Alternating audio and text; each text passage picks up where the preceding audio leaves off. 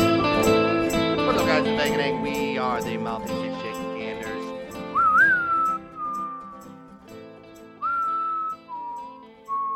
And judging by that whistle and obviously the uh, opening theme song, you know what time it is. Another edition of Outlaws and Gunslingers. This one is a very special one, as it is a uh, the first in a four part series all about Wyatt Earp himself. Wyatt Earp himself. We are.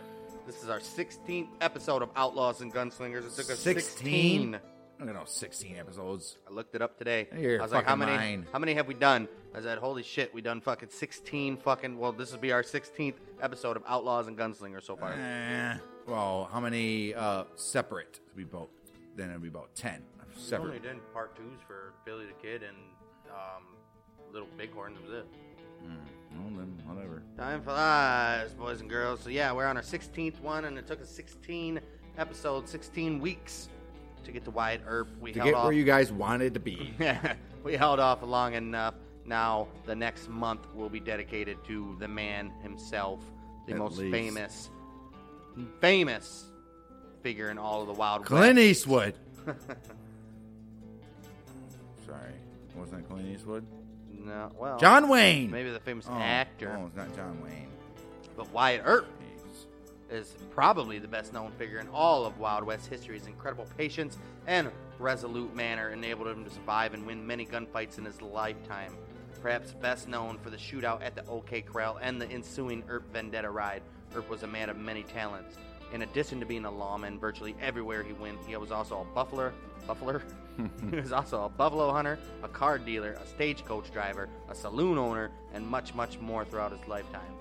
Join us as we embark on an incredible, incredible Incredible. four-part series spanning from the beginning of his life all the way to the end. By the time we are done, you will see what we are going to see and what we already know. Why he still remains the most popular figure in the history of the Wild. I mean, there's West. multiple, multiple, multiple movies, TV series, uh, movie credits. Um, it's it's all over the place about Wyatt Earp, guys. He's mentioned everywhere. You can even you there's there's no end. outside of Billy the Kid. Well, second, I mean, I would say it's Billy Kid's second to him, but Uh, him and Billy the Kid are probably the most portrayed fucking Wild West figures in ever.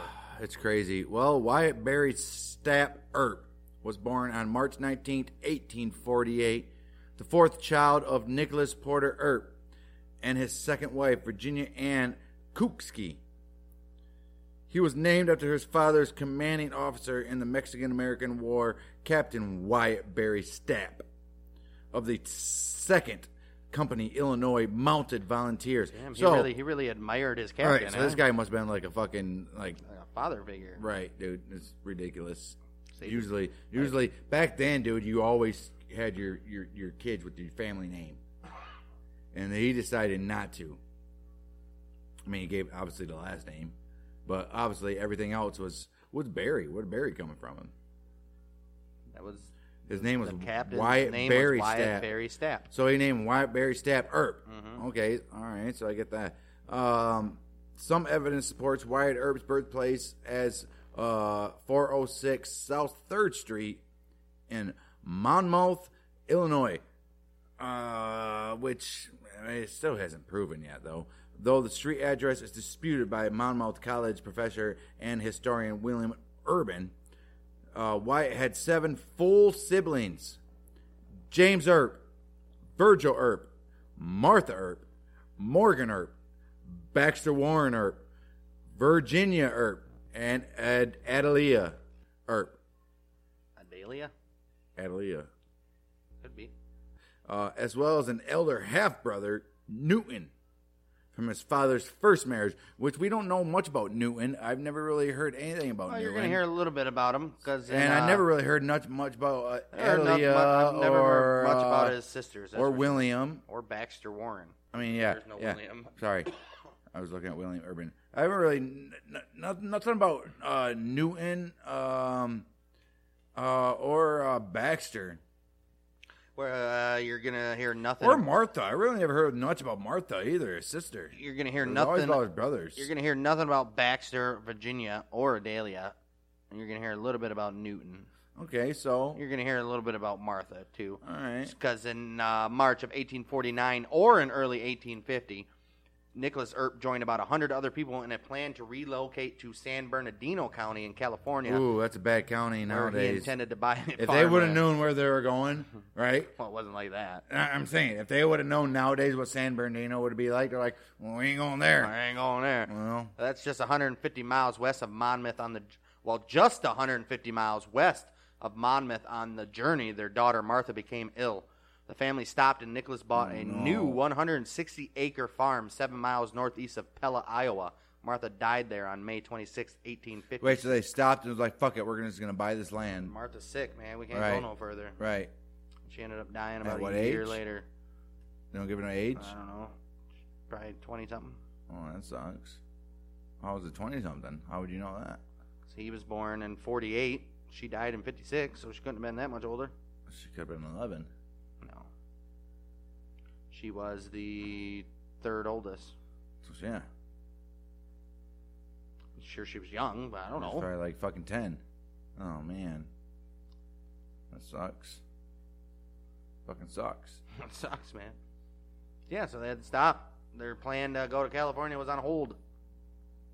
That's ridiculous. Well, Nicholas and Virginia Earp's last child, Adelia, was born in June of 1861 in Pella, uh, Pella what? Iowa. Pella, Iowa. Uh, Newton, James, and Virgil joined the Union Army on the 11th of November in 1861. They're I had like, no idea that Virgil was in the army. They're like, Pa, we can't just, we can't allow this shit. We, we got to do something. They're like, Are you sure? We just lost your sister. We can't, can't, we can't lose all three of you boys. They're like, We got it. We got it. Pops, we lost our sister five years ago. we got it. And they're like, well, you go ahead and do what you got to do. Well, during that time, their father was busy recruiting and drilling uh, loco companies. Why were they drilling? What was he drilling low companies for? That's what I like to know. What is he? What is he drilling? Well, anyway, Their- uh, his dad was a fucking military man. What do you think drilling means? Oh, so he was yeah, so he was fucking uh he was fucking getting fucking youngins ready to go. He was getting little 15, 16, 17 year olds ready to fucking battle. Um so Wyatt and his two younger brothers, Morgan and Warren, were left in charge of tending 80 acres of corn. Wyatt was only 13 years old, too young to enlist, but he tried on several several occasions to run away and join the army. He was like, "Fuck that! I gotta go! I gotta go!" And they're like, "No, go back Like, home!" He's like the kid from uh, uh, War of Worlds. Right? They're like, "Fuck that! Go back home!" So he sent back Robbie! Robbie, no! home. Yeah, yeah, yeah. Each time his father found him and brought him home. And he said, damn it, Wyatt. He's like, "You can't go!" I need you to tend to the corn. Right. Well, James was severely wounded in Fred- Frederickstown, Missouri, and returned home in summer of 1863. So, so, uh, James got lucky and he got to return home before the war was over. Uh, did it say severely wounded or wounded? Severely He wounded. was severely wounded Severely. in Fred and in Missouri. So this motherfucker was miles and miles and miles and Eh, miles. Missouri's not that far off from Iowa. Missouri is as far. From Iowa? Not really. It's like a state over. It's like three day ride. We're not going to get into the time it takes to ride a fucking horse again. Um, Nicholas Nicholas Earp organized a wagon train and headed to San Bernardino, California, arriving on December 17th of 1863. Along the way, Wyatt was given his first weapon, a combination shotgun and rifle, to help protect the family against attacking Indians. Well, young Wyatt soon acquired a six gun and practiced every day, becoming a deadly marksman. Had to. He had to. He had to. Right. Newton and Virgil fought several battles in the East and later followed the family to California. By late summer 1865, Virgil found work as a driver for Phineas Banning's So stage. late summer of 1866 1865, the war's over. Yep. They're already done. All right, Served what they could do. They Right. Served four years. done over with. Well, Virgil found work as a driver for Phineas Banning's stagecoach line in California's Imperial Valley, and 16 year old Wyatt assisted. In spring of 1866, Wyatt became a teamster transporting cargo for Chris Oh, Taylor. no. From 1866 to 68, he drove cargo, cargo, cargo over 720 miles of wagon road from Wilmington through San Bernardino, then Las Vegas, Nevada to Salt Lake City, Utah So territory. he was just basically all over that little Death Valley, um, All over the fucking California, uh, Nevada, Southwest, all that basically. shit right there, Arizona. He Yeah, was everywhere. yeah. So that's cool. Making money. Right. At a young age. Like 16, Right. And- 17, 18. Right. 16, 17, 18, maybe 19. Right up there. Well, in uh, 1869, later in 1869, uh, uh, Wyatt courted 20 year old. Excuse me? Huh? What? You're clearly at the one that's on top. Oh, sorry, guys. I got a little ahead of myself. Well, in the spring of 1868, uh, Wyatt was hired to transport supplies needed to build the Union Pacific Railroad. Everybody knows the Union Pacific Railroad. If not, we'll have an episode. Also, in the spring of 1868, the Earps moved east again. They're like, you know Like, what? The fuck West this ain't California right. life, damn it. Let's move east. They went to uh, Lamar, Missouri, uh, where Wyatt's father Nicholas became the local constable. They're like, we're gonna go here. They offered me a great, great, great, great position to be the constable there, Dad. Dad, Uh. Dad. to be there. And they're like, are you sure, Dad? And they're like, this, you don't question me, sons. We gotta go. Sons and daughters. No, there's no- there were no daughters that died. Not only one of them. Well, she don't count. Where Wyatt's father Nicholas became the local constable. Yeah. Wyatt rejoined the family the next year. Well, he stayed and was still driving like- his shit. He's like, Dad, I got I gotta fulfill my duties. You always told me never quit. And he's like, You're right, son. We'll You're be right. in Lamar, Missouri when you're done. Right. Uh, he learned gambling and boxing while working on the railhead in the Wyoming territory. So he learned a lot of shit. I mean, this guy is like learning to being a, um, a man, right? Basically. He was born in, so he's only 20, 20 uh, 21. He's 21 and he's He's learning learning all this shit. and he's learning to be a man. He wanted to go off to war at 16. He wanted to do this 13. at 13. He wanted to do this. He wanted to do that. But dad said, "No, you got to farm. You got to stay here. we got, we got responsibilities at home, you got Oh, boy. responsibilities. You got responsibilities." Well, he, responsibilities. well, the family took off and went to fucking Missouri because they're like, "This is this ain't right. We got to go." we don't. We, I got a strong sense of feeling in the next 150 years or so, this state ain't gonna be no good. All right, We gotta we get gotta out go of to here. Hmm. Missouri. Missouri's there's nothing bad about Missouri. We gotta go. and well, I was like, well, I gotta stay here for at least a little, about ano- another year or so. Well, he learned gambling and boxing while working on the railhead in the Wyoming territory. He developed a reputation officiating boxing He matches. was a fucking referee. right. He wasn't that good as a boxer. He was like, well, I can, I can, I can ref matches, and they're like, all All right. right. And uh, and he and he referred a fight between. He referred to fight. Well, this guy was like a he was a pretty good fucking referee, and he was like, "Well, you're not a good boxer, but you're, you you know the rules and stuff. So uh, how about this? Will you take this job?" He was like, "Yeah, I will." And he, and he refereed a fight between John Chansey and Professor Mike uh, Donovan. So a professor, classy ass motherfuckers having boxing right? fights. So this motherfucker was like, "Yeah." He was like, "Hold on." He's like, Uh, let me take my Wait, monocle when's, out. when- when's this fight? Well, I got a class at like an hour before that. Can, I, can, can, you, can, you, can you wait a little bit afterwards? They're like, all right. He's like, don't don't punch my face too hard. My students make fun of me. I got a class tomorrow. well, on July 4th, that was on July 4th, 1869, where he Mm-hmm. refereed that fight between John Chansey and Professor Mike Donovan in Cheyenne, Wyoming. He went to Wyoming to do that. So he was like fucking traveling all over with the boxing, the Clearly, WBC. it's that he learned gambling and boxing while in Wyoming territory. Hey, Wyoming territory. Wyoming territory was bigger than Wyoming. And well, well, in front of three thousand spectators, Yeah. that fight happened, and he got to be a referee of that. Well, uh, Nicholas resigned as a constable His daddy resigned as a constable on November 17, 1869, to become the Justice of the Peace. he Justice was of like, the peace. fuck this, I want to become Justice of the Peace. And uh, Wyatt appointed a constable in his place. He's like, well, Dad, can I take your spot? He's like, sure. He was like, why not? He, he asked the mayor, he's like, is is that all right? He was like, I don't give He's a like, fuck. I don't care, man. saves me, saves me like, fucking. we don't have to do this. Just put him in. So Wyatt took over as constable in his place after doing his little refereeing After and boxing doing all and, that shit. and all of his other bullshit. He did his shit, And he's They- only- he did his shit that he wanted to do. Right, lived a life. And he was still only 21. He's 22, only 22, 22 now. Probably 21. 20, 20. He was probably He was 20. born in 48. This is 69, so he's Right. 21. He's 21, 20, 21, 22 years old. Uh, family moves out of the West. He gets left behind. He gets to fucking uh, gets to see Everything. everything that he wanted to see besides Moida of I mean Well. I'm sure he's seen Moida. Well. But between besides Moida of War, which he wanted to see at the age of thirteen, he didn't get to see that. Which I'm glad he didn't. Well, who are you? what are you, his guardian? I'm so glad why I never got to see that. The That atrocities would have of really it, war. it, it really would have turned his life around. You think so? Too bad. Well, it didn't do anything to Virgil. Well Well, we all know what happened to Virgil. it's not because of the war. And, and uh, late 1869, Earp courted 20-year-old Eurilla Sutherland, who was the daughter of William and Permelia Sutherland, who operated the Exchange Hotel in Lamar. They were married by Earp's father on January 10th, 1870.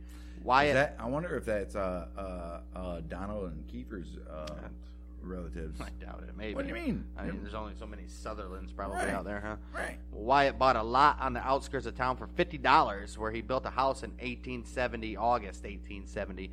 However, their time together was to be brief when Urilla died within a year of their marriage. What? Historical facts vary as to the cause of her death. Some saying she died in childbirth, while others indicated that she died of typhoid fever. Oh no. In November, Earp sold the lot and house for seventy-five dollars. Damn. He ran against his elder half brother Newton for the office of constable and won by 137 votes and Newton's 108. But their father ended up losing the election for justice of the peace, justice of the peace, in a very close four-way race. Really? So look at Earp going up against his fucking kinfolk and Right. winning re-election and Well, shit. that's crazy. Earp went through a downward spiral after Aurella's death, and he had a series of legal problems that he just couldn't. I, I guarantee he was like drinking. He was just he didn't Well, I give mean, a fuck. everybody he was didn't- drinking. He didn't know what the fuck was going on. He lost his old lady. He lost. He had to sell his farm. His daddy didn't get his fucking uh, reelection. he beat his half brother. He, uh, uh, he was at odds. He couldn't go to Thanksgiving dinner. He had to sit at the kiddies' table. on the 14th of March of 1871, Barton County, Missouri, filed a lawsuit against him and his sureties. Sureties. Um, uh, he was he was in charge of collecting license fees for Lamar, which funded local schools, and he was accused of failing to turn them in. So this basically basically they're saying is you went out and got all these license fees for the school, but you kept them for yourself. Kept, well, you kept the money. Right. Right. Uh, well, on the 31st of March uh, in 1871, James Cromwell filed a lawsuit against Wyatt Earp, alleging that he had falsified court documents concerning the amount of money that he had collected from the Cromwell to satisfy a judgment. Well, was there any truth behind that? That's See what I it. like no. You see it? Well, the court seized Cromwell's mowing machine and sold it for thirty-eight dollars to make up the difference between what Earp, uh, what Earp turned in and what Crown what uh, Cromwell owed. So basically, they just went with what what the fuck. Um, they just went with uh, what uh, Cromwell said, right? Well, that and uh, There's like, you know what? that and fucking for some reason they seized Cromwell fucking filed the lawsuit against All right, Earp, but they seized Cromwell's tractor, his mowing machine. Right. And sold it for thirty-eight dollars to make up the difference between what Earp turned in. So Earp turned in some money and what Cromwell owed. That make no sense. Cromwell filed the because lawsuit. he worked for Cromwell. Cromwell, well, Cromwell filed a lawsuit. Okay, so they held him responsible. right? All right. So Cromwell's suit claimed that Earp owed him seventy-five dollars, uh, which is an estimated value of the machine. Okay. I get it. So, sir, they're alleging that Wyatt Earp was corrupt. but it was on Cromwell. But it was on because he Cromwell. owed the- He owed, the money Right. technically. Right. So, I get it. I get it. yeah. I get it. Look at fucking Wyatt being a little sneaky bastard. Right. Well, right. Earp, Er, Ed, Edward Kennedy, and John Schoen were charged with stealing two horses on March 28, 1871, from William Keyes while in the Indian country. Uh, each of the each of the value of hundred dollars. Damn. On April 6th, deputy. Wait. So you're telling me a horse cost uh, was valued at hundred dollars each, while this tractor only cost seventy five dollars? Horses are far more valuable. Horses, Right. horses are like vehicles. I'm thinking of a tractor back now, back back nowadays, not back then. A tractor Right. was just a, a piece of metal pulled behind a horse. Okay, move on. It was a mowing machine. It wasn't Yeah. even a tractor. Basically, It's probably One blades of that those- yeah. spun. it was a real, A mowing machine. real Um, R E E L. right, I get it. A mowing machine. right. On April 6th, Deputy U.S. Marshal J.G. Owens arrested Earp for the horse theft, and Commissioner James Churchill arraigned him on April 14th and set bail at $500. Damn. On May 15th, an Wow. indictment was issued against Earp, Kennedy, and Schoen. John Schoen's wife, Anna, claimed that Earp and Kennedy got her husband drunk and then threatened his life Oh no. to persuade him to help.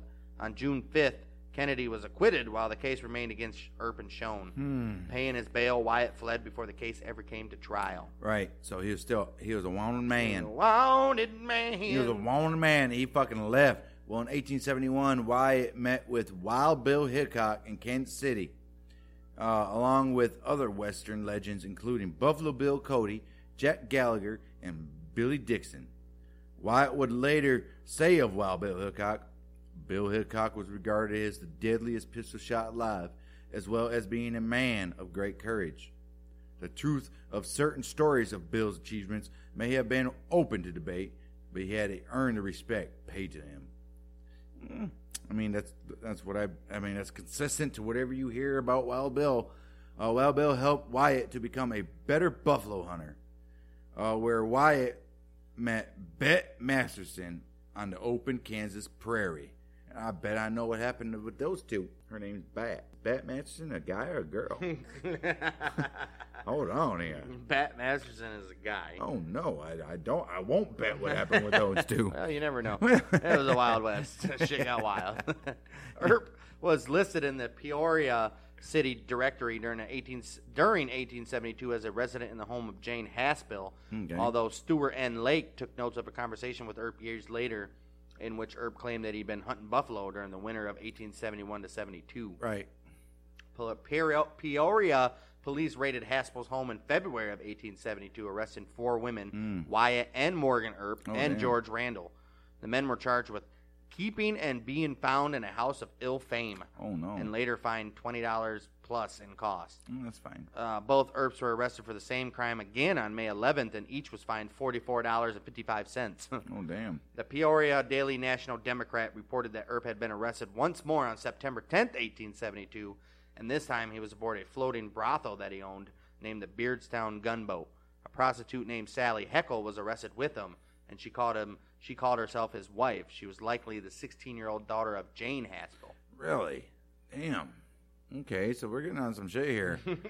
well, Shit they didn't show you in that 4-hour long fucking uh, Oh. Right. Wyatt Earp movie, did All they? right, so we're gonna have some shit here. Well, the newspaper wrote about the incident, saying some of the women are said to be good looking, but all appear to be terribly depraved. I mean, they nasty. right. John Walton, the skipper of the boat, and uh, and Wyatt Earp, the Peoria bummer, Peoria, Peoria, Peoria. Peoria bummer, were each fined forty three dollars and fifteen cents. Sarah Earp, alias Sally Heckle, calls herself the wife of Wyatt Earp. Well, by calling Earp the Peoria bummer, the newspaper was putting him in a class of uh, contempt, contemptible loafers who Im- impose on hardworking citizens. So he was just a, uh, he was like a fucking uh, a low life that was fucking trying to take advantage of fucking hardworking fucking Taking money, man. Right. They said he was a beggar and worse than tramps. wow. Damn. You call a man worse than a, worse than a Ooh, tramp? Those, those is fighting words. Right back then it was. Uh, they were they were men of poor character who were chronic lawbreakers, and Peoria, Peoria constables probably consider him to be a pimp. So this motherfucker was a pimp. Pimping bitches out. Damn. Motherfucking Wyatt Earp in August 1873. Uh, Wyatt was in Ellsworth, Kansas. It was here that the Earp legend began. This Mm. is where it begins, folks. Okay. Ellsworth, a railhead where huge herds of cattle were driven This north when he from turned his Texas. life around. Well, not- Hopefully. maybe not around, but maybe not around. But Ellsworth uh, was north. Ellsworth was a railhead where huge herds of cattle were driven north from Texas. They were it was wild with drunken cowboys, two Right. of which were Billy and Ben Thompson, Right. lethal gunmen who would rather s- resort to gunplay than talk out an argument. I mean, that's what mostly everybody back then, right? Wyatt had heard of the two killers and chose not to play at the same game and tables Mm. with the unpredictable men. He's like, "Fuck these." He's like, I motherfuckers, you ain't- never I ain't know. down They're for quick that." to pull their pistol out for some Right. dumb, dumb shit. Right. But before long, he got caught up with them on August 15th, 1873. While Earp was standing across the street from Brennan's saloon, he heard the sounds of an argument coming from the gambling house. The Thompsons had started a dispute with two other gamblers named John Sterling and Jack Morco, a local, local lawman. Oh. The disturbance soon brought Sheriff Chauncey B. Whitney and two deputies. Boop boop boop boop boop boop Phillips. Chauncey B. B- B- B- B- B- B. Whitney. and two deputies. well, Sterling and Marco charged at Thompson's. At the Thompsons, uh, guns ablazing. They're like, ba-doo, ba-doo, ba-doo. That's terrible shots. Like, like, what are you shooting at? But but Ben Thompson drove them off uh, with a volley of shots. They're like, oh yeah, how about this? Ba-doo, ba-doo, ba-doo, ba-doo. No shirt. Uh, then Billy Thompson, a homicide, a homicide, homicidal, homicidal maniac, uh, and, and a hopeless alcoholic. He was such a hopeless alcoholic. Homicidal and fucking hopeless. He was a homicidal and he was a fucking hopeless alcoholic. He turned his gun on Sheriff Whitney, who prior to this has been a uh, drinking companion and friend to the two brothers. He was like, "Now, damn it, here those sons of bitches, you got to pay for their fucking shit." Well, at Point Blank Range, he shot the sheriff down. Shot he was him like, "You're down. gonna pay." and he paid. All right, and Wyatt was first. He was first to watch this shit. He he was wasn't like, the first. "Well, I won't." He wasn't the first to watch it. Well, uh, Wyatt at first he was like, "Oh shit, I'm gonna watch what's going on here. I'm gonna watch this shit, and I'm not gonna interfere." Uh, as he saw uh, Ellsworth's mayor James Miller enter the saloon and demand that Thompson surrender his guns, he was like, "I'm, gonna- I'm gonna let the mayor ch- ch- check it out here." See what the, we'll see what happens here. see what happens. Well, when Thompson refused, Miller went in search of Whitney's deputies, who had uh, who had inexplicably disappeared from the scene after the sheriff was shot. Well, motherfuckers took off and ran. Right. like Some little bitches. Right. So like, so he went in there afterwards, and he was like, "Oh, "What's this up?" I was like, "I don't know what you're talking What are you about." talking about? Where's all these- Why is fucking Sheriff Whitney dead with a gunshot head? Right. Gunshot head. He was like, "I don't even have no Gunshot guns. wound, who was I that? don't even got no guns." He's like, you're lying. I see the smoke still coming from your from your fucking uh, Right. your uh, holster there. Right. Well, dismayed when Wyatt spotted the two deputies cowering on the sidelines, he remarked to the passing Mayor Miller, "It's none of my business, but if it was me, I'd get me a gun and arrest Ben Thompson or kill him." Right. Miller then tore the badge off of Deputy Norton's chest and walking back to Earp said, I'll make it your business. Oh damn. Well, Wyatt watched, stunned, as Ben Thompson swaggered out of the saloon and mounted his horse as brother Ben waved him goodbye. Bye, brother. Hey, see you goodbye, later. brother. See you later, He said- bud. He said, have a good one. yeah. And Wyatt says, what kind of fucking town is this? Right. Right. He said that to the deputies and the mayor who now stood meekly across the square. They're like, I don't want no part of this no more. He's like, "I don't know. It's your problem now." I gave you that. I gave you that badge. Right. Right. He's It's like, your what problem." the fuck? Well, borrowing, borrowing a pair of six shooters, he followed Ben Thompson, who was now about a block away. What's not very far. Uh, when he caught up with him, he demanded that Thompson throw down. He said, "Throw down your gun, Thompson." Well, Thompson, uh, who knew Earp, complied. He said, "Why? I'll, I'll comply.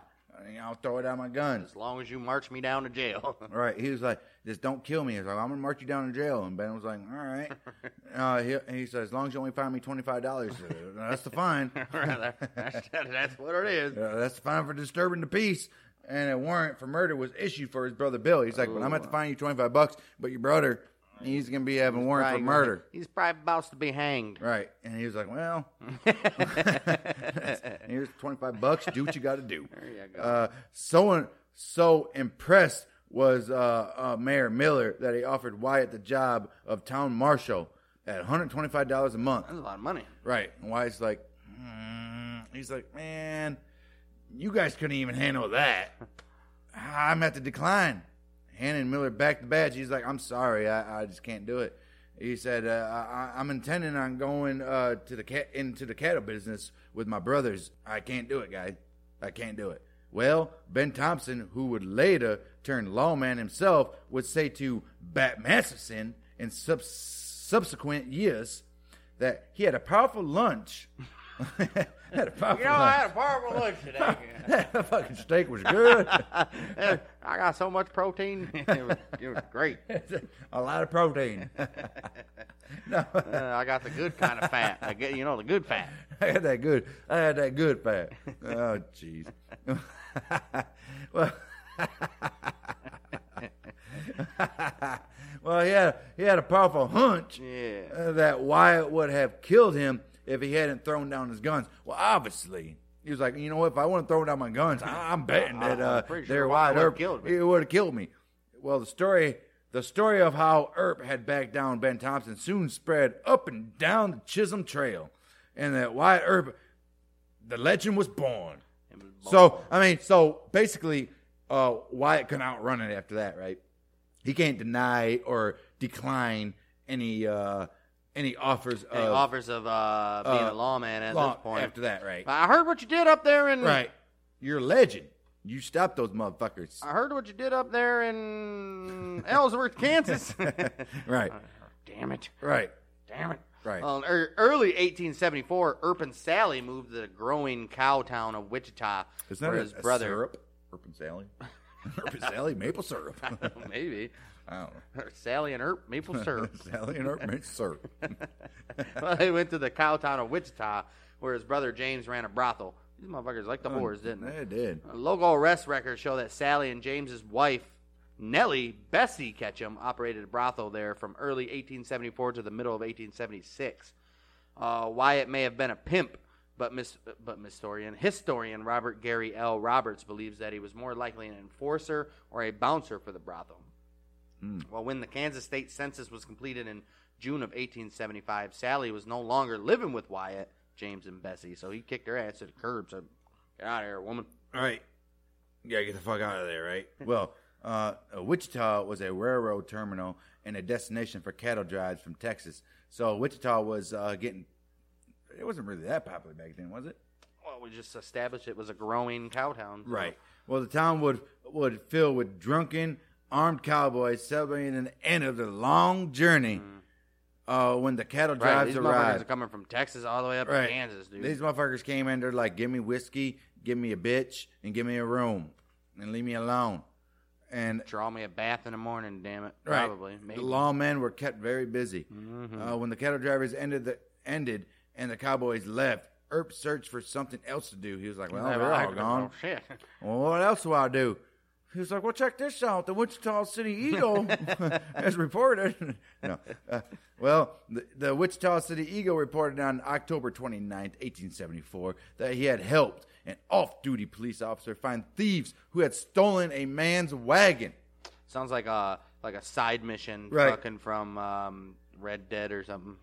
Right. They're like, you got to go over here before you can proceed into other things.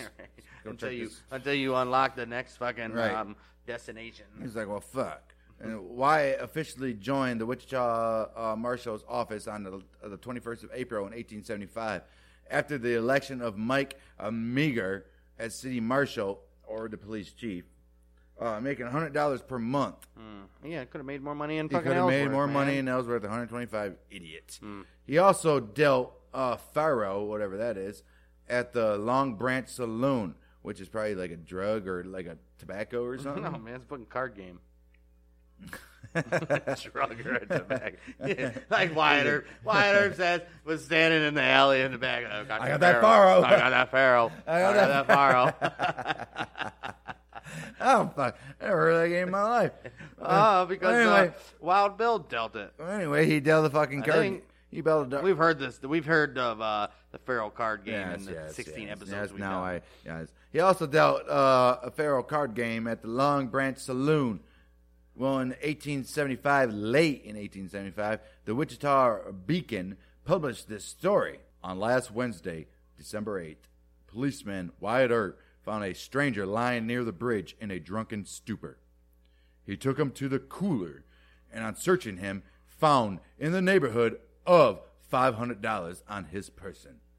He was taken next morning before his honor, the police judge, and he paid his fine for his fun like a little man and went on his way rejoicing. So he was like, I did what I did. yeah, I'm out. I paid my fine. Yeah. Like a little man, yeah.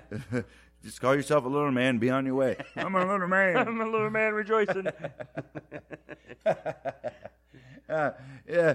Well, he may congratulate himself that his lines, while he was drunk, were cast in such a pleasant place as Wichita as there are, but a few other places where that five hundred dollar bankroll would have been heard from. They're like, Mm. what? Just think, think of this guy's in Wichita where Right. they're saying he's making money here. Right, right. Well, the integrity of our police force has never. or they're been saying, or seriously that questioned. too, Right, that the cops would have fucking stole the money from him. right. So now they're saying the integrity of our police force has never been seriously questioned because they're good guys. Right. They wouldn't so steal basically, from ya. mm, what really did happen? That's what I like to know. Is that Found is him. that what happened? found him and took him to jail. Is that what Paid happened? his though? fine and he rejoiced like a little child. You Try again on the horse a couple times. That'd help him. They're like, all right, get out of here. well, unfortunately for Earp, he was embarrassed on January 9th, 1876, Oh, when he no. was sitting with friends in the back room of the Custom House Saloon, and his single action revolver fell out of its holster and discharged when the hammer hit the floor. Oh no! The ball passed through his coat, struck the north wall, and then glanced off and passed out through the ceiling. Damn. He persuaded biographer Stuart N. Lake years later to omit it from his book Wyatt Earp, Frontier Marshal. Damn! So this motherfucker dropped his gun, almost shot himself. Possibly other people. Oh no! Well, Earp's stint as a Wichita deputy came to a sudden end on April 7th, 2nd, 1876, when former Marshal Bill Smith accused him of using his office to help hire his brothers as lawmen. Hmm. Earp beat Smith in a fistfight and was fined $30. Damn. That's like What that. are you talking about, fucking brothers? you son of a! You're in fisticuffs. The, the local newspaper reported it is but justice to Earp to say he has made an excellent officer. Meager won the election, but the city council voted against rehiring Earp. His brother James opened a brothel in Dodge City, and Earp said, "I'll be there, brother." I'll be there.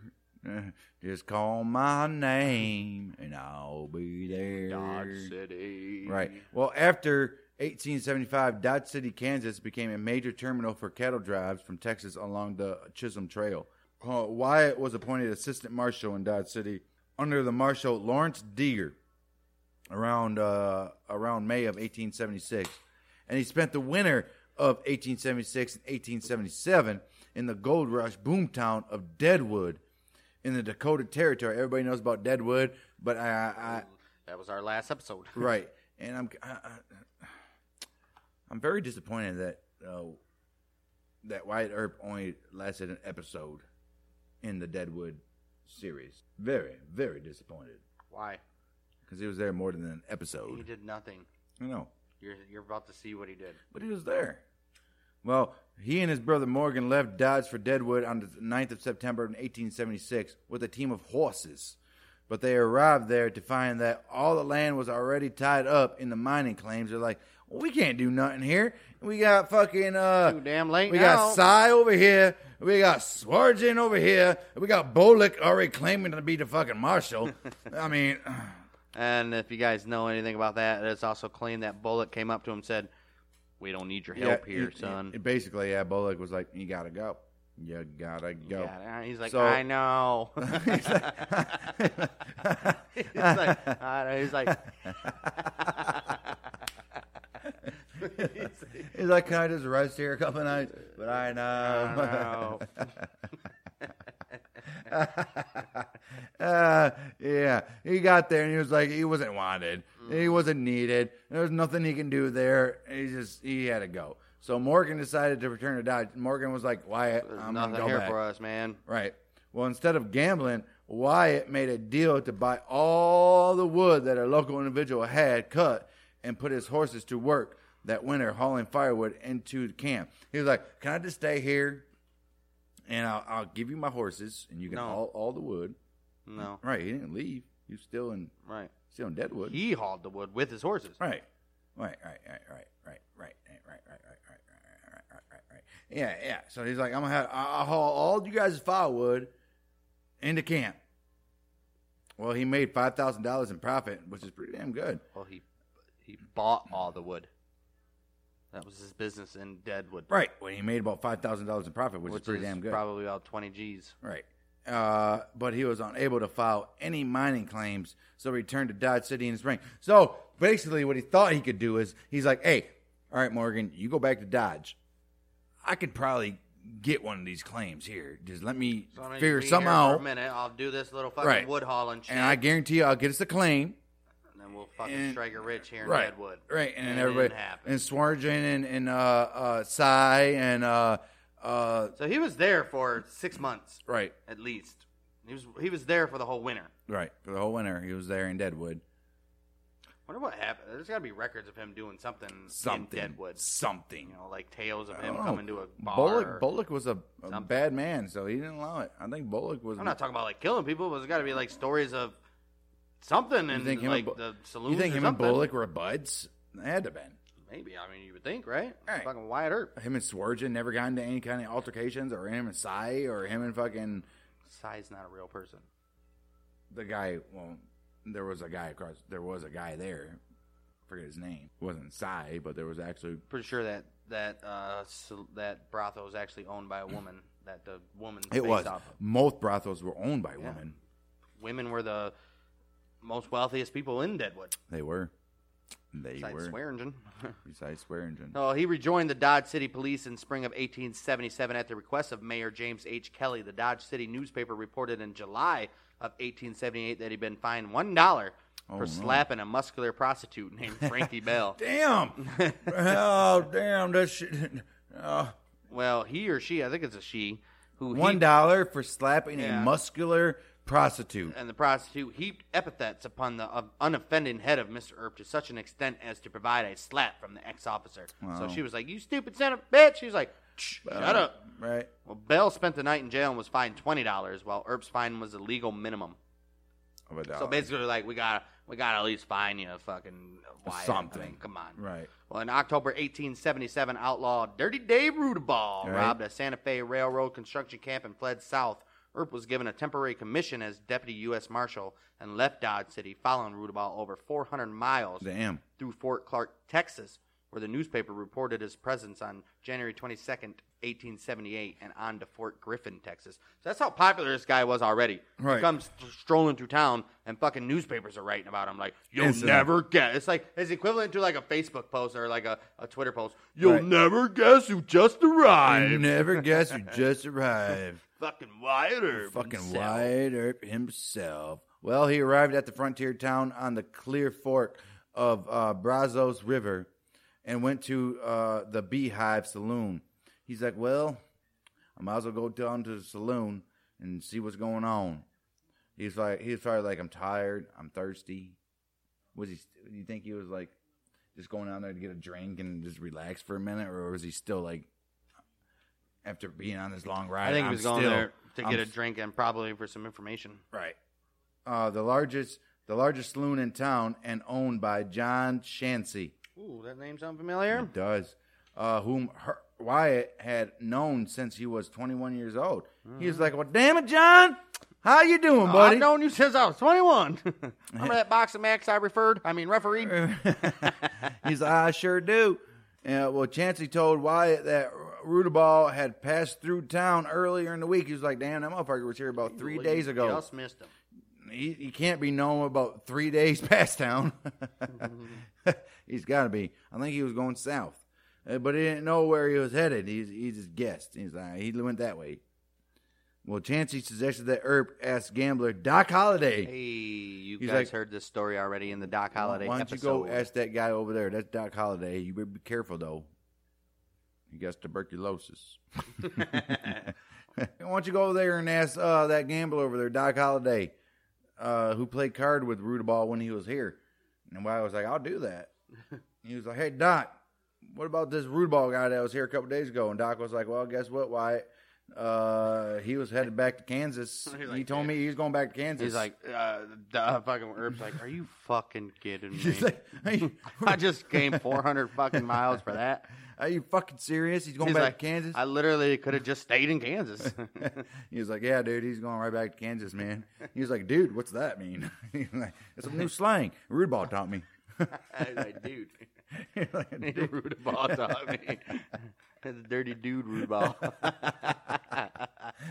"Eh, oh shit! And Wyatt was like, "Oh fuck!"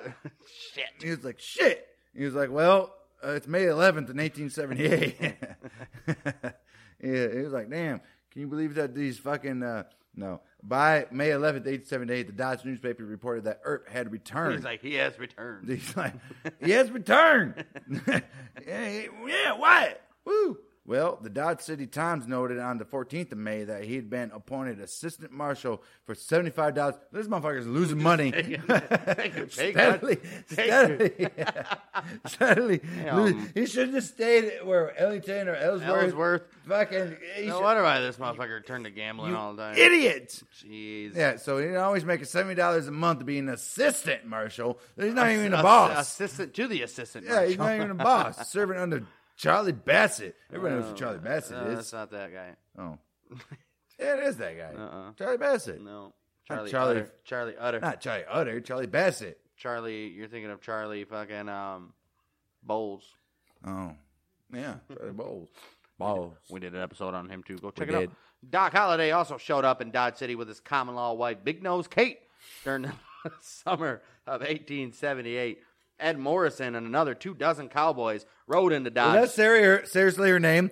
Big Notes. Oh, yeah, Big Do Notes. you not Gate. remember the Yeah, I fucking remember Doc now. Holliday I episode we remember did, now. man? Shut up. I mean, Big Nose Kate. jeez. Big Nose Kate. Big Nose K. Ed Morrison and another two dozen cowboys rode into Dodge that summer 24 of and those motherfuckers? shot up.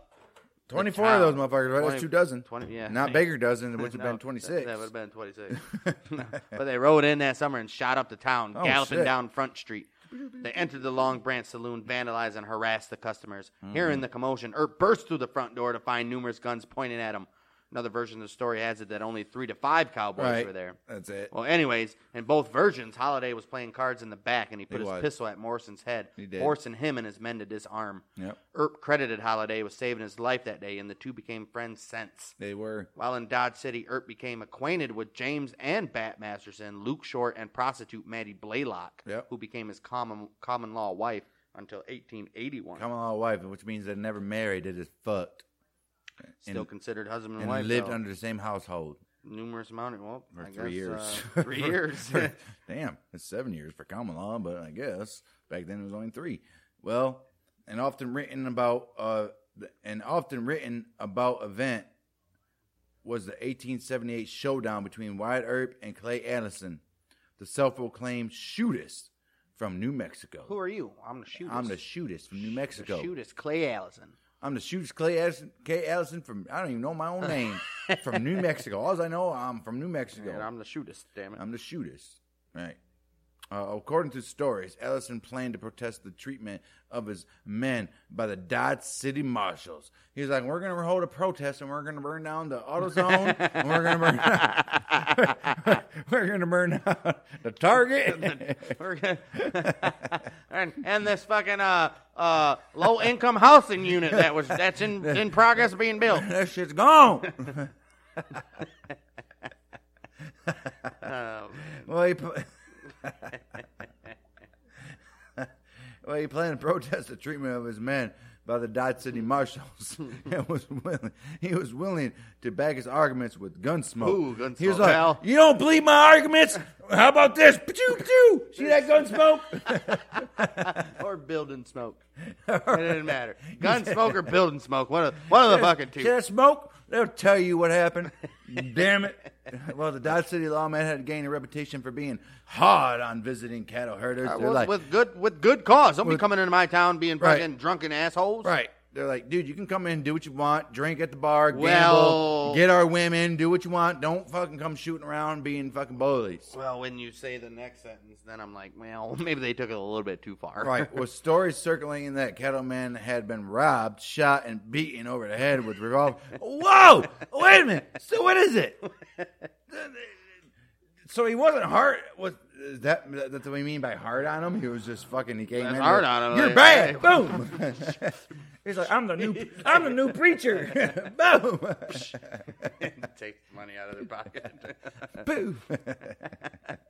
Damn, that's fucked up. Damn. Damn, so so these guys, I mean, uh, fucking uh, uh, cattle herders' lives matter. CA's fucking LM. They fucking have that written everywhere. this is ridiculous. Oh, man. Whoa, history repeating itself, guys. this is fucked up. Well, George Hoyt, who had who had at the who had, well, well, George Hoyt, who at one time worked for Clay Allison, had been shot to death while shooting a pistol in the air in the streets of Dodge City. He's like, "Hold on, what are you doing?" I'm shooting my pistol in the air. no, you're not. Boom. Boom. Damn, that's fucked up. Uh, George Hoyt was like, hands up, don't shoot. I can't breathe. That's because you got shot in the throat. That's fucked up, guys. This is this is, this is crazy. Well, we're by no means making fun of the fucking current situation, so fuck off, all you We are- pussies. uh, by all means, we are making fun of the. Oh, we are, but comedy's comedy, Right. bitches. There are several versions of the story of the showdown. Some say that Allison and his men terrorized Dodge City while Wyatt, Wyatt and Bat Masterson fled in fear. Oh, no. Others say that Wyatt Earp pressured Allison into leaving, and yet others say that Allison was talked into leaving by a Damn, saloon so how many keeper. others were there? How, come, how And many another others cattleman. can there be? I thought others is only one one one fucking there meaning. could be there could be plenty of others. Right. No, there could others. be- Well, others, others. others, others, Well, others, others, Well, I'm others. well, I'm others. And this is what happened. Well, others say that Allison was talked into leaving by a saloon keeper and another cattleman with little or no contact with Wer- with Wyatt Earp at all. Which I believe that one. probably. In any case, there is no evidence of any serious altercation ever having happened. Right. Historians basically surmise that Allison might have come to Dodge City looking for trouble, but nothing really happened. Right. While Allison and his men went from saloon to saloon, fortifying themselves with whiskey, Earp and his marshals began to assemble their forces. But in the end, Dick McNulty, McNulty Nick Nolte? What? Nick Nolte? Damn! Time traveler. Fuck. Dick McNulty, owner of a large cattle outfit, and Chalk Beeson, co owner of the Long Branch Saloon, intervened on behalf of the town, talking the gang into giving up their guns. so he was like, dude, you don't want you don't even want to know what these guys can do. like- just fucking give up your guns. He's like, Bat Masterson and motherfucker Wyatt Earp are the lawmen in this Right. town. You Just- do not want to fuck with. just come here, get your fucking bath, get your beer, get your night's rest, get your pussy. You take your men, take your men, and get the hell out of town. Roll it get out. the hell out of Dodge. Get the hell out of Dodge City. Well, Dodge City uh, had been a frontier cow town for several years, but by 1879, it has begun to settle down. They're like, all right, this is ridiculous. We need to calm down here. There's too much shit. We got a lot of women and children running around. I mean, it's crazy. Well, at this time, Virgil Earp was a town constable in Prescott, Arizona territory, and he wrote to Wyatt about the opportunities in the silver mining boomtown of Tombstone. He was like, Wyatt, get the fuck out of Dodge Hmm. and come to Tombstone. There's mining opportunities. There's mining opportunities here. Gold, no silver. Silver, which was Could you imagine that letter exchange? Get the fuck out of Dodge. Come to Tombstone. Ry- Wyatt writes back gold, sends it, takes two weeks, and then takes another two weeks for the letter to get back to him saying, no, silver. He's but like, just as profitable. and then no, another two weeks to write, okay, all right, I'll be on my there. way. And then he's got to wait to come back. He's like, all right, and then, all right, I'll go. right. uh, I'm, I'm gearing up to leave. Well, then uh, he later wrote in 1879 Dodge was beginning to lose much of the snap which had given it a charm to the men of reckless blood. And I decided to move to Tombstone, which was just built upon a reputation. They're, they're, they're building a reputation of uh, a mining town of Silva. Well, so basically, he's saying Dodge was getting boring because there wasn't enough fucking uh, Enough wa- action. there wasn't enough fucking uh, Enough action. uh, criminals there, Right. And Tombstone was building up a reputation He's for like- all these wild ass. He's like, fucking I gotta guns." leave Dodge City because they're settling down and become good folks. Uh, I gotta go. My brother uh, Virgil is telling me, "Hey, you gotta come here. There's some fucking crazy motherfucker shit going here. Plus, you can make some money." Mhm. He's like, "All right, I'm out." So he later on went out there, and Earp was like, uh, he went up to the fucking mayor and he was like, "Guess what? I resign from the Dodge City Police Force." Yeah. And today is September 9th, 1879. I'm rolling Well, out. well, it's- He's like, Where are you going? He goes, Oh, I'm traveling to Las Vegas into New Mexico territory. You go, Las Vegas, Nevada? He goes, No, New Mexico, damn it. He's like, I already did Nevada, Las Vegas when I Right. was uh Right. out there before we moved to Lamar. So he went to Las Vegas in the New Mexico territory, which we all know about Las Vegas, New Mexico. Yes. Uh, with his common law wife, Maddie. He's like, Maddie, let's roll it. And his brother Jim, he's like, Jim, let's go. Get your wife, Bessie. Bessie? He's like, Bessie? He's, He's like, like, yeah. "Bessie?" He's like, "Yeah, Wh- Bessie." What the fucking wife do you have? You Shit, Jim, come on. Come on, come on, Jim. Let's go. Damn it. He says, eh, he said, once we get to Tombstone, we're going to reunite with Doc Holliday and his common and his common law wife, Big Nose Kay. That's what they called each other. Where's my common law wife? Remember, I kept calling her Big Kate Nose. Big Kate Nose. He's like, we're gonna go reunite with Doc and his common law wife, uh, Big Big Nose Kate. and and the six of and the six of them went on to Prescott, Arizona territory. Well, Virgil was appointed deputy U.S. Marshal for the Tombstone Mining District on He was- November 27th, Virgil was yes. 1879, three days before they left for Tombstone, by U.S. Marshal for the Arizona Territory Crawley P. Dake. Right. Virgil was to operate out of Tombstone, some eight, 280 miles from Prescott. All right. And his tor- territory included the entire southeast area of the ter- Arizona Territory. I don't know why I'm fucking. Wyatt, Virgil, and James Earp arrived in Tombstone with their wives on December 1st, 1879. While Doc, he said, You know, I'm going to remain in Prescott, Right. and this gambling is going to afford better opportunities he for thought me. he thought it would. Well- he he he, he, he did the good when you stuff. find there. out how much money he arrives in uh, Tombstone Right. with, you're gonna see like, wow, I Right. didn't, I didn't know that. They didn't even tell that in the fucking um, All right. episode that we did with Doc. Well, you can tell Doc was well a wealthy man. you know, well, them. I'm, he was like, I'm your Huckleberry. I'm that's your got a lot." Huckleberry. I'm He's your like, wealthy "I'm- Huckleberry. I'm, your wealthy berry. I'm your Welderberry. I can be mayor of this town if I want. Very good. Well, the city of Tombstone was founded on the 5th of March in 1879 with about 100 people living in tents and a few in shacks. Well, the herbs arrived nine months later on the 1st of December, and it had already grown to about 1,000 residents. Crazy. Wyatt brought horses and a buckboard wagon. He was like, Guess what, guys? I got horses and a buckboard wagon. They're like, Oh, shit. What are you planning to do with that? Yeah, well, I plan on converting him into a stagecoach. Like, Just one. well, you know that uh, there's already two established stage lines already here. Right, right. He, he, he- but he found two established. Uh, yeah, all right. They're, they're like, wait a minute here. Wyatt brought horses and a buckboard wagon, and he planned to convert him to a stagecoach. But he found two established stages, uh, stage lines already running. He was like, well, fuck. He's like, I want the Deadwood. They already had all the mining done. Go to Tombstone. and they Went to got our- Tombstone. the They already got the stagecoaches. stagecoach. I mean, what the fuck? Damn it!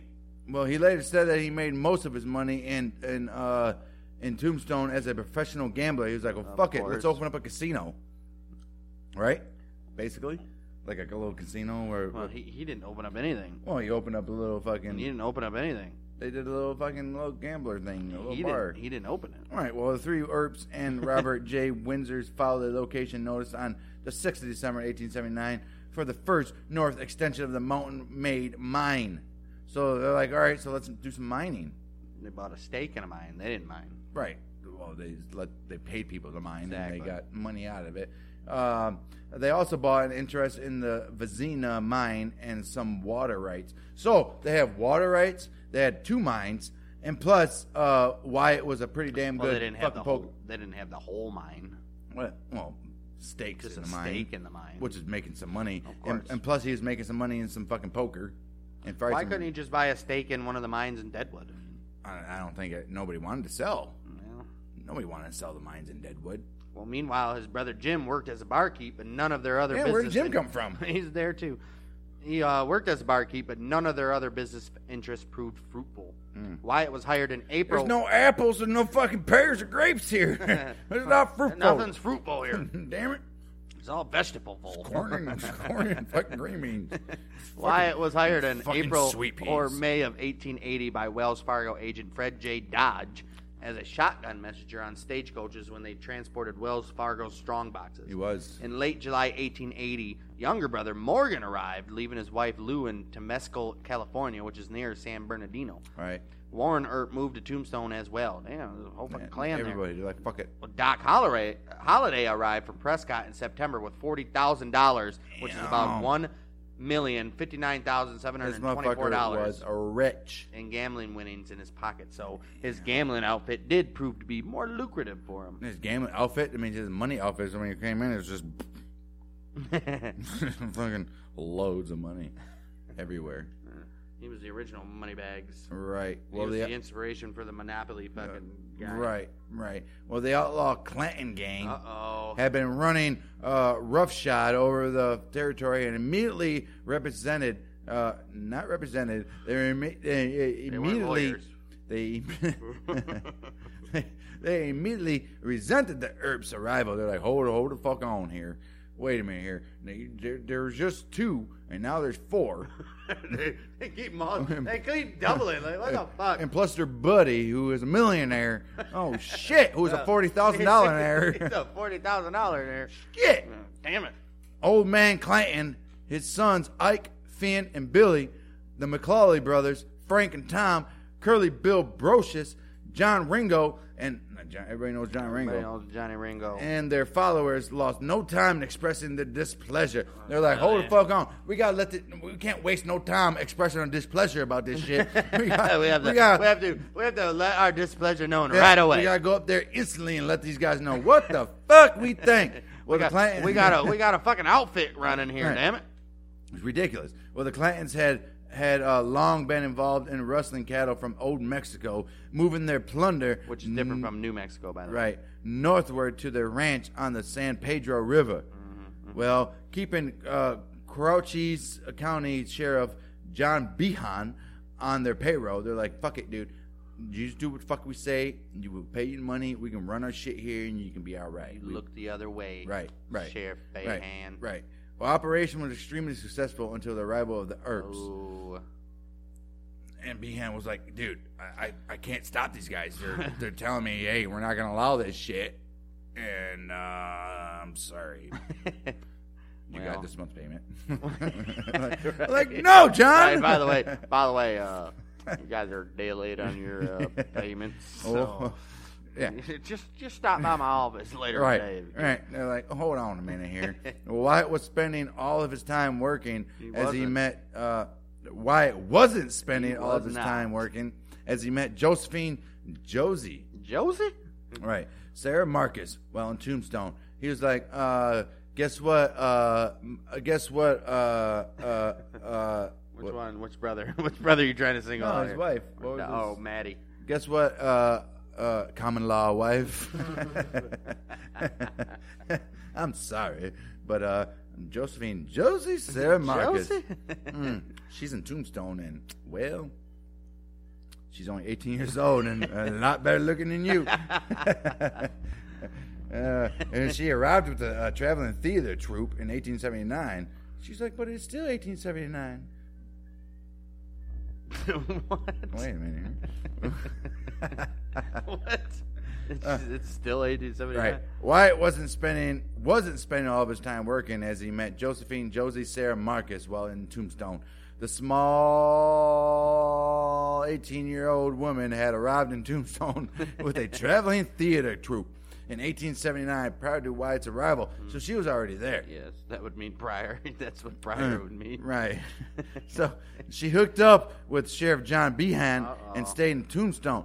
Oh, wait a minute here. Uh oh, conflict of interest Oh, here. no. However, However, however, however, shortly after Wyatt appeared on the scene, Sheriff Bayhan made the mistake of introducing Josie to Wyatt. Oh, no. And the two instantly hit it off. oh, I remember that. The relationship between Wyatt and Maddie had continued to deteriorate as Maddie's laudanum dependency grew worse, which is Right. a painkiller. She was addicted to pills. people. right. Uh, Josie thought that Wyatt was the best looking man in Tombstone. Ooh, look at Hmm. him with that mustache. You know, look at that mustache it's so thick. It looks like Tom Selleck. Like who? Who? Who? Who's Hmm. Who? Tom Selleck? Who? Who? Josie thought he was the best looking man in Tombstone, and she began to be seen with him almost every night at his Pharaoh table while Maddie lingered at home, Yeah. popping pills She every lingered. Tuesday. I she mean, lingered. What does that mean? She lingered at home, so she was just She's lingering like- by the windows. She's just walking through the house like mm, popping, tipping the pill bottle up. It's so bad that White put up signs, no lingering. It's Bayhan. like, damn, What am I supposed to do? well, don't linger. Just sit there, damn it. if I can linger. Just- Bayhan refused to accept Josie's apologies and fell in deeper with the Clantons to thwart the Earps at every turn. Hmm. Now holding a personal grudge, he vowed to help the rustlers rid Tombstone of the bothersome Earp brothers as soon as possible. right. But they had, ASAP. they had no clue that uh that oh uh uh the fucking doc was gonna be there to be like, hey, I don't fucking think so. Mm. Mm-mm. So in July of 1880, John B. Hand offered him a job as deputy sheriff under Chief Marshal Fred White, and, and uh, he was suspicious. He's like, why? He's like, He's like, I'm sleeping with this woman and he wants to offer me a job? Mm, something ain't right. Wyatt Earp was like, hmm. He's like, hmm. huh. Mm, grabbing both sides of his long ass Yeah. staff. He's like, mm, It's mm, crazy. mm. It was so long that he which had way. that he that he hired two fucking bitches from the brothel to fucking do it on each side. Hmm. Sometimes he would get drunk and hang his head over the railings, and Right. the bitches would do the uh, wrecking, wrecking ball thing that Miley Cyrus does off his stash. Yeah. he came in like a monster. Alright. Whoa, fucking, this is crazy. He was like, "Oh, this is very suspicious, but Wyatt finally came to the conclusion that the offer was designed to keep him too busy to guard the Wells Fargo Oh. stage, allowing the Clintons to access, once again, his lucrative plunder. Mm. So, he was like, all right, I think this is a. He's a like, fucking- hey, a hey, ploy." look at Clanton's. I'm gonna fucking have Wyatt be a fucking deputy. Right. That way he won't be guarding the motherfucking stagecoach Right. and you guys can rob it again. They're Right. like, all right, that sounds like a good idea. Well, Wyatt was like, you know what, Behan, I accept the job, but your plan's gonna fail. I'm gonna- and he was like, your plans are gonna fail because you're gonna hire my brother Morgan Yeah. as the new guard in, in my place. And he's like, fuck. All right, we'll hire him, but we'll kill him And later, later on. later on down the line. well, well, that happened. Uh, Morgan took uh, uh, Wyatt's place, and uh, their plan, uh, uh, their plan having been a bust, the Clantons were furious. They're like, "What the fuck? The fuck, Behan? These fucking herbs. I mean, what can Behan do? He, he had no choice. He was his back against the wall. Well, he didn't hire him. Wells Fargo hired him. Yeah, but Behan knew. Yeah, but Beyond couldn't do anything about it. Wells Yeah, Fargo was a separate company. Yeah, but he had he had Wells Fargo was a separate company. he had fucking uh, pull. In the city, Wells Fargo was national. Right, but he had pull in the city, and he wasn't expecting this to happen. Oh, Right, Right, right, right. right. okay. well, their plan had been a bust, and the clans were furious at Behind. They're like, "What the fuck?"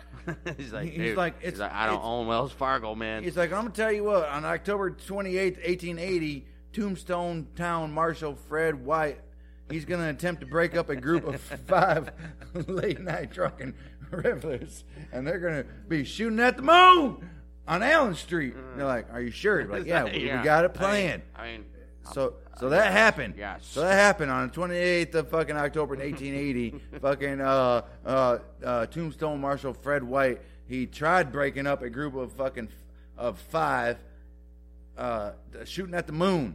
shooting at the moon. They were drunk, and they were like, "We're shooting at the moon, and that's all we're gonna do is shoot at the moon." Uh, on Allen Street, Late at night. Don't forget that. Late at night. We're drunk. We're revelers. Damn it. What do you want us to do? That's what drunk revelers do. Right. Uh, uh, we're, we're, we're, we're celebrating early Halloween. well, Deputy Sheriff Wyatt Earp was in Owen's saloon a block away. He was like, What the fuck is this? It's three days before Halloween. These motherfuckers are shooting up on Elm Street at the Damn it. moon. I'm all the way in Owen Saloon. Don't they know the Damn it. bullets can't reach the moon? He's like, I'm unarmed. Well, fuck it. Morgan and Fred Dodge were in the cabin. Everybody was like, Well, he was like, uh, Morgan and Fred Dodge are in the cabin. Maybe they'll hear it. Maybe they're armed. well, Wyatt heard the shooting and ran to the scene. He borrowed a pistol from Fred Dodge and went to assist White. He's like, You do got one. Give me that. Give me I was hoping you would. Yeah. Yeah. yeah, see? I got bullets right here. he shakes his mustache. Fucking few shells. And he's so great as his gun, he just holds it open and, and the bullets fall in. Oh man! Well, as he approached White, he saw White attempt to disarm Curly Bill Brocious, and the gun discharged, striking White in the groin. oh, no. Throughout the shooting, Earp was standing by a chimney that was struck repeatedly by gunfire. He buffaloed, aka pistol whipped Brocious, knocking him to the ground. Right. Then he grabbed Brocious by the collar and told him, "Get up!" Get up, you son Brocious of a bitch. asked, "Well, "What have what have I done?" Fred Dodge recalled in a letter he wrote to Stuart Lake in eight- in 1928 what he had witnessed. Damn, it took me that long. He said, Wyatt's coolness. Oh, he's writing the book. Remember, Right, Stuart right, Lake's the book right, guy. right. Wyatt's coolness and nerve never showed to better advantage than they did that night. Right. When Morgan and I reached him, Wyatt was squatted on his heels besides Curly Bill and Fred White. Curly Bill's friends were pot shooting at him in the dark. Mm-hmm. The shooting was lively, and slugs were hitting the chimney and the cabin. Right. And all of that racket, Wyatt's voice was even quiet as usual. He's like, hey, dude, calm down, man. We got this shit. Watch this. It's all right. They're, watch just shooting this. us. They- they're poor shots. It's dark out, man. What do you? Well, why alter his story later on, telling John H. Flood Jr. that he did not see Broch's pistol on the ground in the dark until afterward? He's like, I didn't see that shit till afterward. It was dark and it was on the ground. well, the pistol con- the pistol contained one expended cartridge and five live rounds. Brochus waived a preliminary hearing so that his case could be transferred to Tucson, Tucson, Tucson. Tucson District Court. He's like, I want to go to Tucson. He's like, Don't you mean Tucson? He's like, no, I want to go to Tucson. All right, let's take him to Tucson, boys. I don't know where that is, boss. Yeah. Just take him to Tucson. Just take him. He wanted to go to Tucson District Court- Court, and Virgil and White escorted him to Tucson to stand trial, possibly Possibly. saving him from lynching. Ooh. Yeah. Well, White, at the age of 31, died of his wounds two days after his shooting. Damn. Right. Well, on the 27th of December, two days after Christmas in 1880, Wyatt Earp testified that White's shooting was an it was an accident. He's like, I don't know. It was dark. I couldn't see shit. I didn't know his pistol was on the ground till Right. after. Right. Well, Brocious expressed regret, saying that he had not intended to shoot White. He's like, I didn't mean to. I'm, I'm very regretful.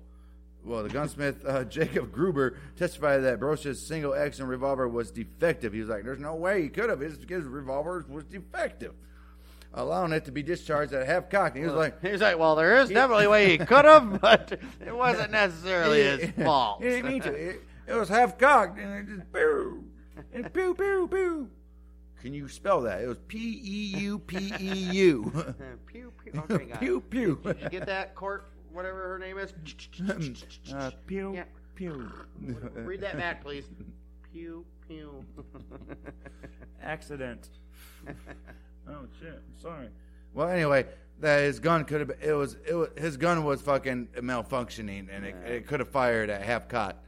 A statement was introduced, which White had made, stating that the shooting was accidental. He was like, "Dude, my fucking gun He didn't, did he it didn't had- fucking mean to. had a man. mind of his own. I didn't fucking mean to. The judge ruled that the shooting was accidental and released Brocious. Brocious, however, remained intensely angry about how Earp had pistol whipped him. He's like, "That motherfucker hit me in my fucking head. That shit hurt, I got man." the scar still here today. It's fucking crazy." Uh, yeah, it was only two days ago. So. and he, he was like, "Guess what? Earp's my enemy." um, meanwhile, Meanwhile, and Earths are one- like, well, you're our well, enemy you're too. our enemy too. You and those Clanton fuckers. You fucking Clinton. Meanwhile, one night while Doc Holliday was gambling at the Oriental Saloon, John Hmm. Behan accused Doc of manipulating a feral game. How can you do that? Doc, never one to back down, quickly challenged Behan, who t- retreated in haste. He did. Behan's public embarrassment added more fuel to the fire.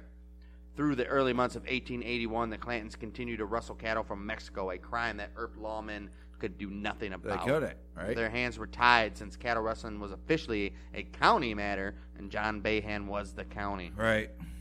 The gap between the law and the outlaw faction grew wider, and the town divided into two camps.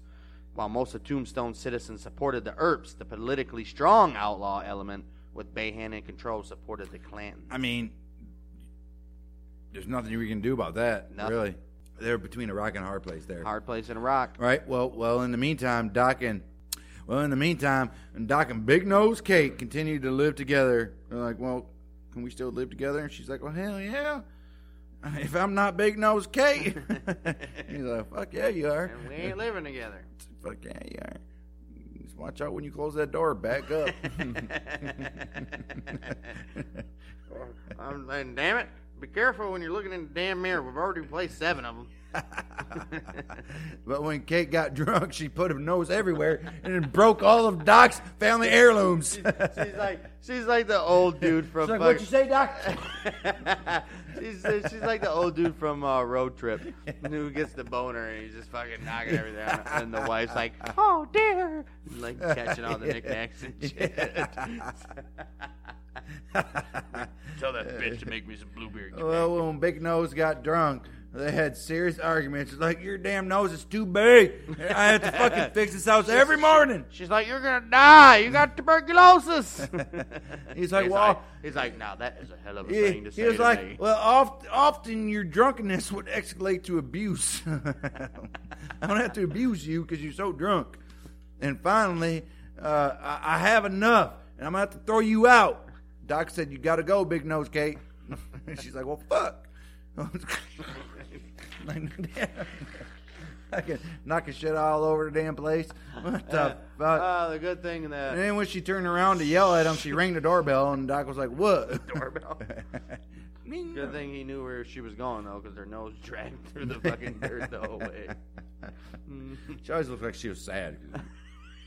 Why your head so down? Uh, She was like, "Oh, keep, Ash- the, ash me. keep the nose up." She eventually got one of those. You know, how most people had canes to walk. She had a cane to hold her nose up. she, had, she had one of those little little fucking things with wheels on them. You know? You like put, put shit on. She just walked around Connect her town. nose. oh shit! She can snort more cocaine than anybody in the world. Oh man, George Young would love her. All right. So Doc was like, "You gotta go, Big Nose Kate. I'm sorry." Um, okay, here. Uh, he kicked Big Nose Cake out. Big Nose Cake. That's a big nose cake. he kicked old Big Nose Kate out and uh, he was like, "You gotta go. You go, go. To, you gotta go." And he threw her out to the Clantons. Well, no. Oh, he threw her out, and the Clantons were like, "We're gonna use this fucking big nose to fucking uh, to our to our advantage." Grab that nose. Let's go. Ring, ring, ring. squeak, squeak, squeak. to this day, to this day, you can still hear the squeaking in the desert, in the desert silence. That's the sound of big nose cake. Shut up. well, when four masked robbers, uh, most likely members of the clans, robbed the stagecoach and killed the driver and a passenger, Sheriff Behan found Big Nose Kate on a drunken binge berating Doc for throwing her out. Uh, they convinced her to sign an affidavit saying that Doc was involved. When Kate sobered up, she realized what she had done. She was like, "Oh shit!" Damn. She's like, "No, Like, I, I- she's like, I fucked up. I fucked up. She I take that shit back. Doc was not involved. He was not. And, and, and Doc was like, I am disgusted with you. I'm going to send you on the way on this stagecoach out of town. very, very disgusted with you. That is It's a hell of a spe- thing for you to do to me. It's a special stagecoach so your nose can stick out. He's like, I reserved, I reserved the whole call, just the whole call for you, so you can sit right in the back and your nose can just Right. stretch over all the seats. You can you can gaze all you want. Your nose is not going to be a problem in this stagecoach. so Oh, so man. Doc was like, you know what, bitch? It's time for you to get the fuck out. So he fucking put her on a stagecoach and said, "Go, big nose Kate. We are no Ah. longer common law marriage. I've, I've had enough of you. we are common law divorce. Damn it! you fucking gone. Well, what actually happened was the mass robbers robbed the passengers and the strongbox, but they were recognized by their voices and language. Oh, they were no. identified as Deputy Sheriff Pete, Pete Spence, an alias for Elliot Larkin Ferguson, Okay. and Deputy Sheriff Frank Stillwell, Oh. a business partner of Spence's. okay. Stillwell was fired a short while later as a deputy sheriff for Sheriff Bayhan for accounting irregularities. Right. Wyatt and Virgil, Virgil Earp rode with the sheriff's posse to track the stage robbers, and Wyatt discovered an unusual boot heel print in the mud. Hmm. The posse checked with a shoemaker in Bisbee and found a matching heel that he had just removed from Stillwell's boot. The, a further check of the Bisbee corral turned up both Spence and Stillwell, who were arrested by sheriff's deputy Billy Breckenridge and Nagel. Okay, so there's all kinds of weird shit There's going your on. corruption, right? there. Right, right. Well, Spence and Stillwell were arraigned on the robbery charges before Justice Wells Spicer, who set their bail at seven thousand dollars each, which is a lot of moolahs. It's like four hundred thousand dollars, Maybe like 50 G's, but about forty thousand dollars. Uh, they were released after paying the bail. Damn, no figure doesn't money.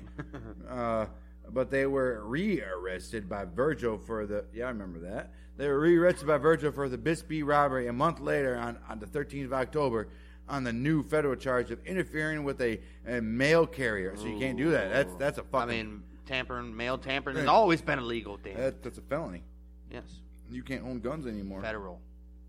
Not only is it a felony, it's a federal Federal offense. federal offense. Well, the newspapers, however, However. however, the newspapers, however, reported that they had been arrested for a different stage robbery, which occurred on the 8th of October near Contention City, Arizona, less than two weeks before the OK Corral shootout. Well, well, on this final incident, um, uh, on this final incident may have been misunderstood by the McLaurys. So they're like, we might have been wrong. We don't know. Well, All right. they never said that. Well, what- it could have been. Well, They don't know at the time though. well, they could have been wrong. We don't know. So, so, some, some ain't right. A lot of this shit ain't adding up. That's what the story's going to, right? Confusion, basically. Right. Confusions. Well, events now moved rapidly toward a final showdown. They're like, you know what? Yep, we got a final showdown. Well, it's a final showdown. Yeah, Yeah. there you go. Now, o- old man Clanton was shot and killed by a band of, of vaqueros. Vaqueros. Vaqueros, probably Mexicans, during a wrestling attempt below the border. Uh, his eldest son, Ike, whose rushed judgments would prove fatal, took the family reins. He's like, so, I'm in charge now, motherfuckers. So old, I c- old Daddy Clanton is gone. so Ike was like a fucking. Uh, he was like a fucking. So Daddy was a uh, old man Clanton. He was. He was. You know. He was. He he he was. Uh, he, he He was the Godfather. Well, he was he was uh patient. He he he, he thought through his shit. Well, Ike, he was one of those you know, Hot- boom, hot- boom, boom, hothead, boom. temper Hothead, motherfucker. right? Hothead didn't think about shit. Just fucking did it, and worried about the con. He he he, he fucking kicked ass, took names later. That's what Ike did. Well, he attempted to. Right. Well, also, in the heat of the summer of 1881, a fire swept the business district of Oh, Tombstone, no. and the citizens blamed Marshal Ben Sippy for not controlling the looting that followed. Oh, Hmm. jeez. Several AutoZones were burned that day. Several. Virgil Earp, the senior deputy, was appointed a marshal, a move that antagonized the already hostile Cl- Clantons. And of course, there was Josie, who continued to see Wyatt.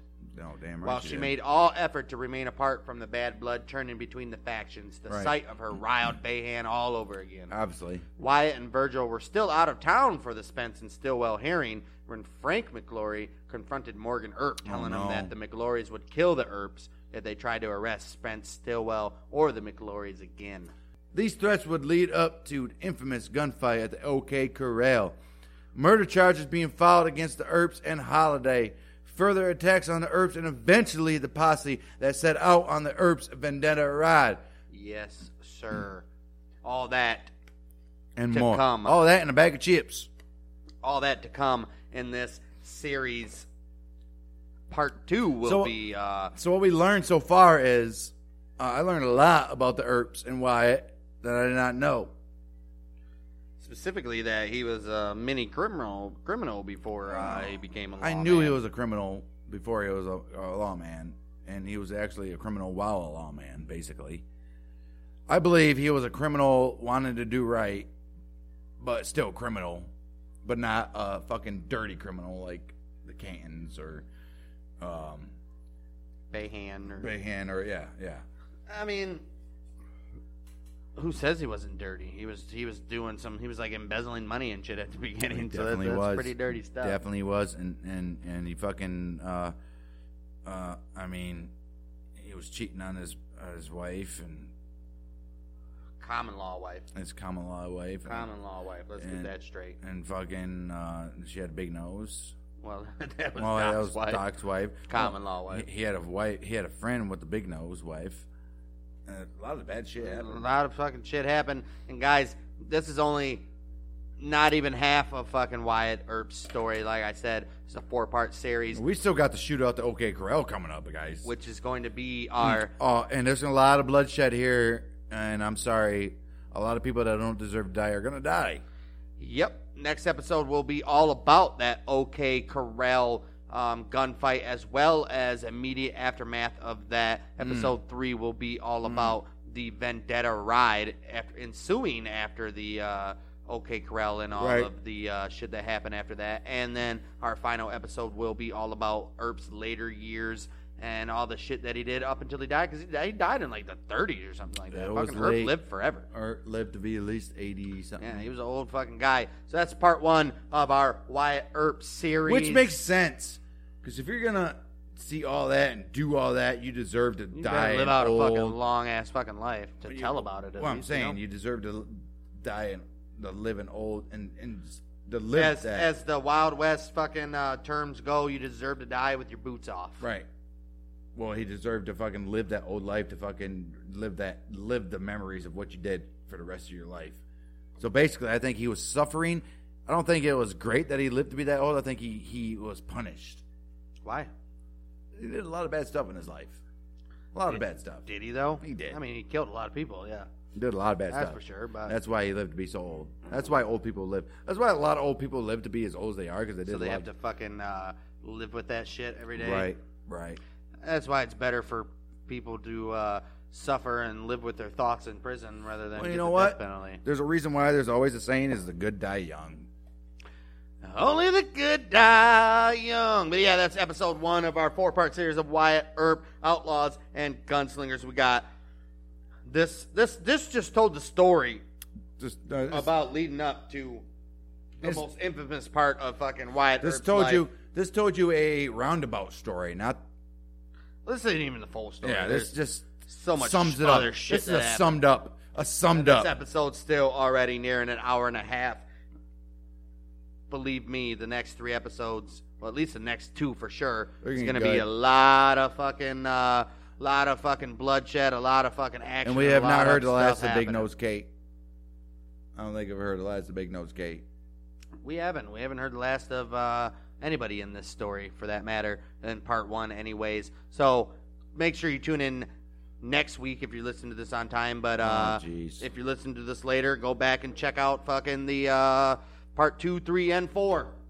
If you listen to this well in uh, afterwards, after we release this. With that being said, you can find us on mouthymichiganders.podbean.com with shows such as the Monday Night War Chalong, where we go back from the first episode of Nitro and watch the main events of Nitro and Raw from the uh, famous Monday Night War era, rank them and Yes. fucking give our opinions on them. Yes. We also do a show called Debate 8 where we take eight random topics. Doesn't matter what the topic is, we debate them. We uh, say why we agree or disagree, and then we move on to the next subject. And then we got our uh, world famous This Week in Rock Music History Yes. where we go through the week the current week that we are in, and we go through all the history and all the notable and great stuff that happened in classic rock. The Definitely. most notably history. Like I said, mouthymichiganders.podbean.com for the Outlaws and Gunslingers. We are the Mouthy Michiganders. Big day!